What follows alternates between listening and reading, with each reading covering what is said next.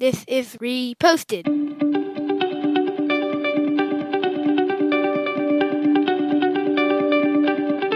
Every morning, Larry and I dig into a quote or idea that has caught our eye. Our hope is that our chat inspires you to never stop thinking and possibly challenges you in a new way.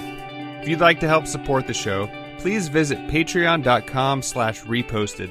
Thank you for stopping by.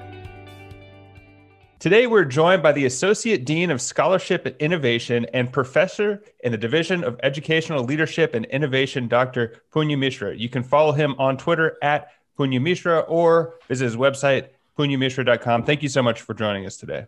Oh, thank you so much for having me. That was quite a mouthful. I wasn't expecting to throw the whole title in there. well, sometimes we swing for the fences and sometimes it hits. Sometimes it lands flat. but I'm excited to talk to you today. We came across you. One of our listeners sent us a quote from you, and it is the 23rd law of parenting. And you said, For facts, go to Google. For wisdom, come to me. I think that's really interesting and the way technology has changed the world today. But can you uh, elaborate more on what you meant by that? So, a couple of things. The first is it's not that I have 22 other laws of parenting. um, so, it was basically I love prime numbers. And so I was like, okay, I need to come up with a number. So it was 23, and that was that sort of stuck. And this was in the context of sort of I would give these keynotes to educators, you know, and the the amount of information being thrown at us today I think the critical thing for educators really is not about how to lead students to information or learners to information anymore, right? Because you know, I, when I grew up in New Delhi, you know, when I was growing up, I used to take a bus and go to the two good libraries. One was the USIS and the other was the British Council Library. I actually had multiple memberships, so I could get these bags of books and come back in the bus. So I had to go out and seek information. That's not the issue anymore the issue is actually that of too much. There's a glut of information, some of it false information, some of it fake news, and so on and so forth, right? And so, how do you develop that judgment to say, okay, this is what I should believe, this is what I should not believe? And so that was sort of uh, when I give these keynotes, I sort of made up this law, you know, uh, sort of 23rd law, but it sort of makes the bigger point that the issue is not about access to information. Issue is about judgment. Is it about wisdom? It is about checking your sources. It is about going and asking why what was the intent of this person? Did they have an axe to grind?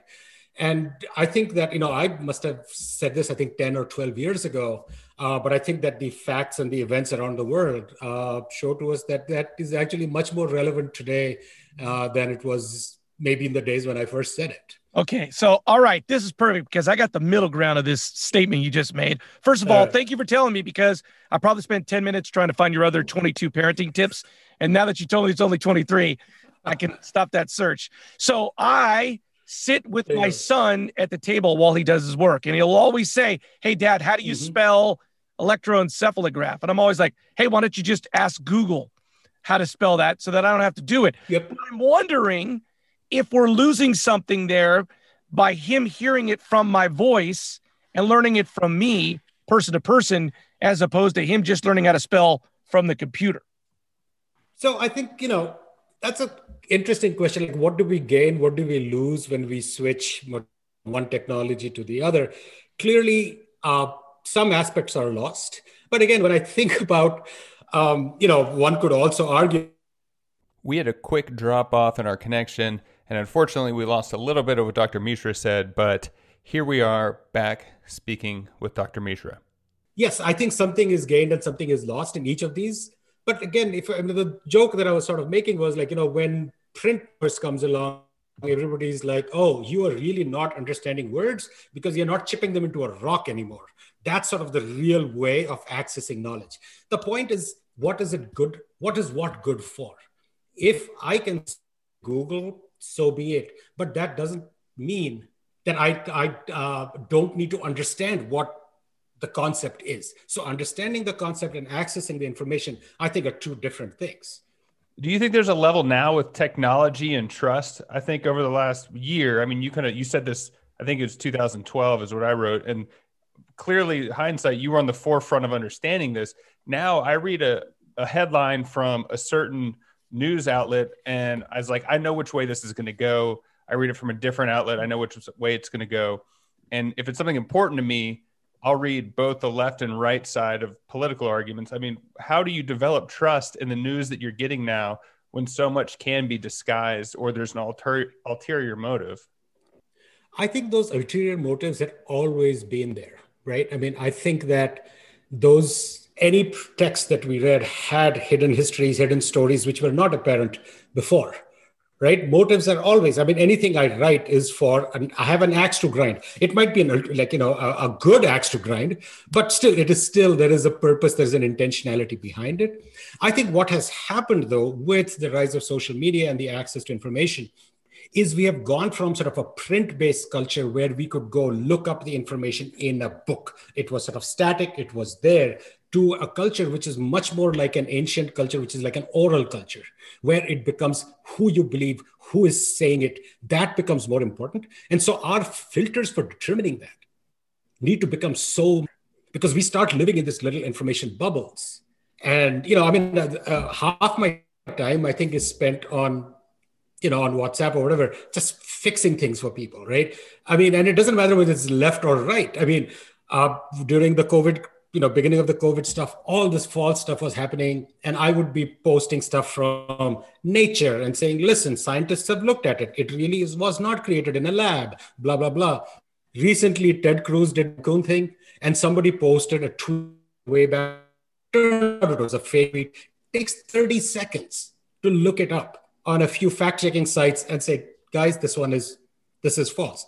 But i don't know people don't take that effort and i find that really surprising a big part of what I think I need to be inculcating in the next generations. As some an educator, this is the most amazing time to be alive. Never before has the amount in Phoenix, Arizona, or in Bangladesh, ever before in the entire history of the human civilization. That is amazing. Of course, it comes with all kinds of fake information, risks, and intention. It's not about finding the information because the information will come and find you. Is to be able to judge and make the point of that whole quote. So, you know, basically what I feel like we're doing, which I'm very happy with because I, all I felt like I was doing in high school was memorizing my history book. It feels like now we're just outsourcing facts to Google, back to your quote. So, what effect is that having on our brain? If all the facts are now out in the dark web, we don't, our brain doesn't have them. Does that, how does that change our brain? That's a fantastic question. So, firstly, I should also add that I don't have stock in Google. So you could say Bing in that quote and I'd be just fine with it, right? Or Dogpile or whatever your favorite, Alta Vista, right? Uh, to go back in the. Um, so that said, I think one of the important things that I think educational research, psychological research has shown that you cannot form sound judgments without a basis in factual knowledge. And so we really cannot export all our factual knowledge out into and say that Google has it. There has to be some ba- basic knowledge that we need to have on the basis of which we will make these judgments. So I think it is changing us. Um, I mean, one thing for clear is attention spans are down for sure. I know it's true for me.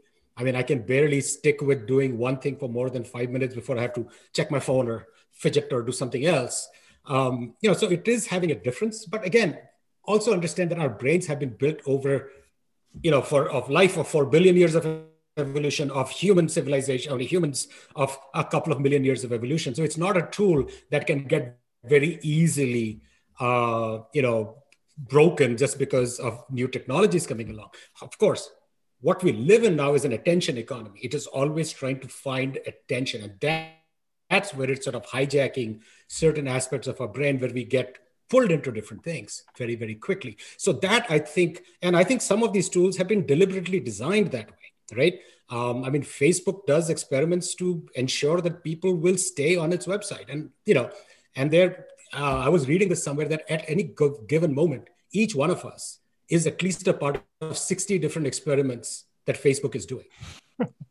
you know, they'll change your feed tweak slightly. They'll change how this shows up to see how you behave and I think those, I think, are, are, are ways that these companies are hijacking certain predilections that we have, certain biases that we have. Wow. You know, all from the point of view of eyeballs, right? So before we get you out of here, I got one question. Your Twitter bio, I think, is really interesting. You said yeah. you make ambigrams. So I went to Google, I looked it up. An ambigram uh-huh. is a calligraphic uh, calligraphy design that has several interpretations as written. So I'm turning to you now for the wisdom of why you're into that, and I think they're so cool. But uh, oh, why do that? Oh, wow. Um, I like uh, looking at things through weird ways. You know, so you give me something straight, I will twist it around. That is just sort of a stupid habit I have. mm and at one point, I started playing with words and I saw people who had done it. There are some really awesome people who have done it. It was in Angels and Demons, if you remember the Dan Brown book. He had the earth, fire, water. You know, so John Langdon was the guy who created it. And I like math and I like visual arts. And so I just started playing and started writing these words in ways so it would read, let's say you can take the word science and it would read the same if rotated 180 degrees or, or reflected in a mirror so I had an exhibition about that a few years back, and it was just it's just one of those fun side things I do. And uh, you know, thank you for noticing that because not many people do. I, yeah, I mean, I had to Google it and then I came to wisdom. Dr. Punya Mishra, thank you so much for joining us today. You can find him on Twitter at Punya Mishra. I'm Andrew Keller for Dr. Mishra and Larry saying thanks for stopping by.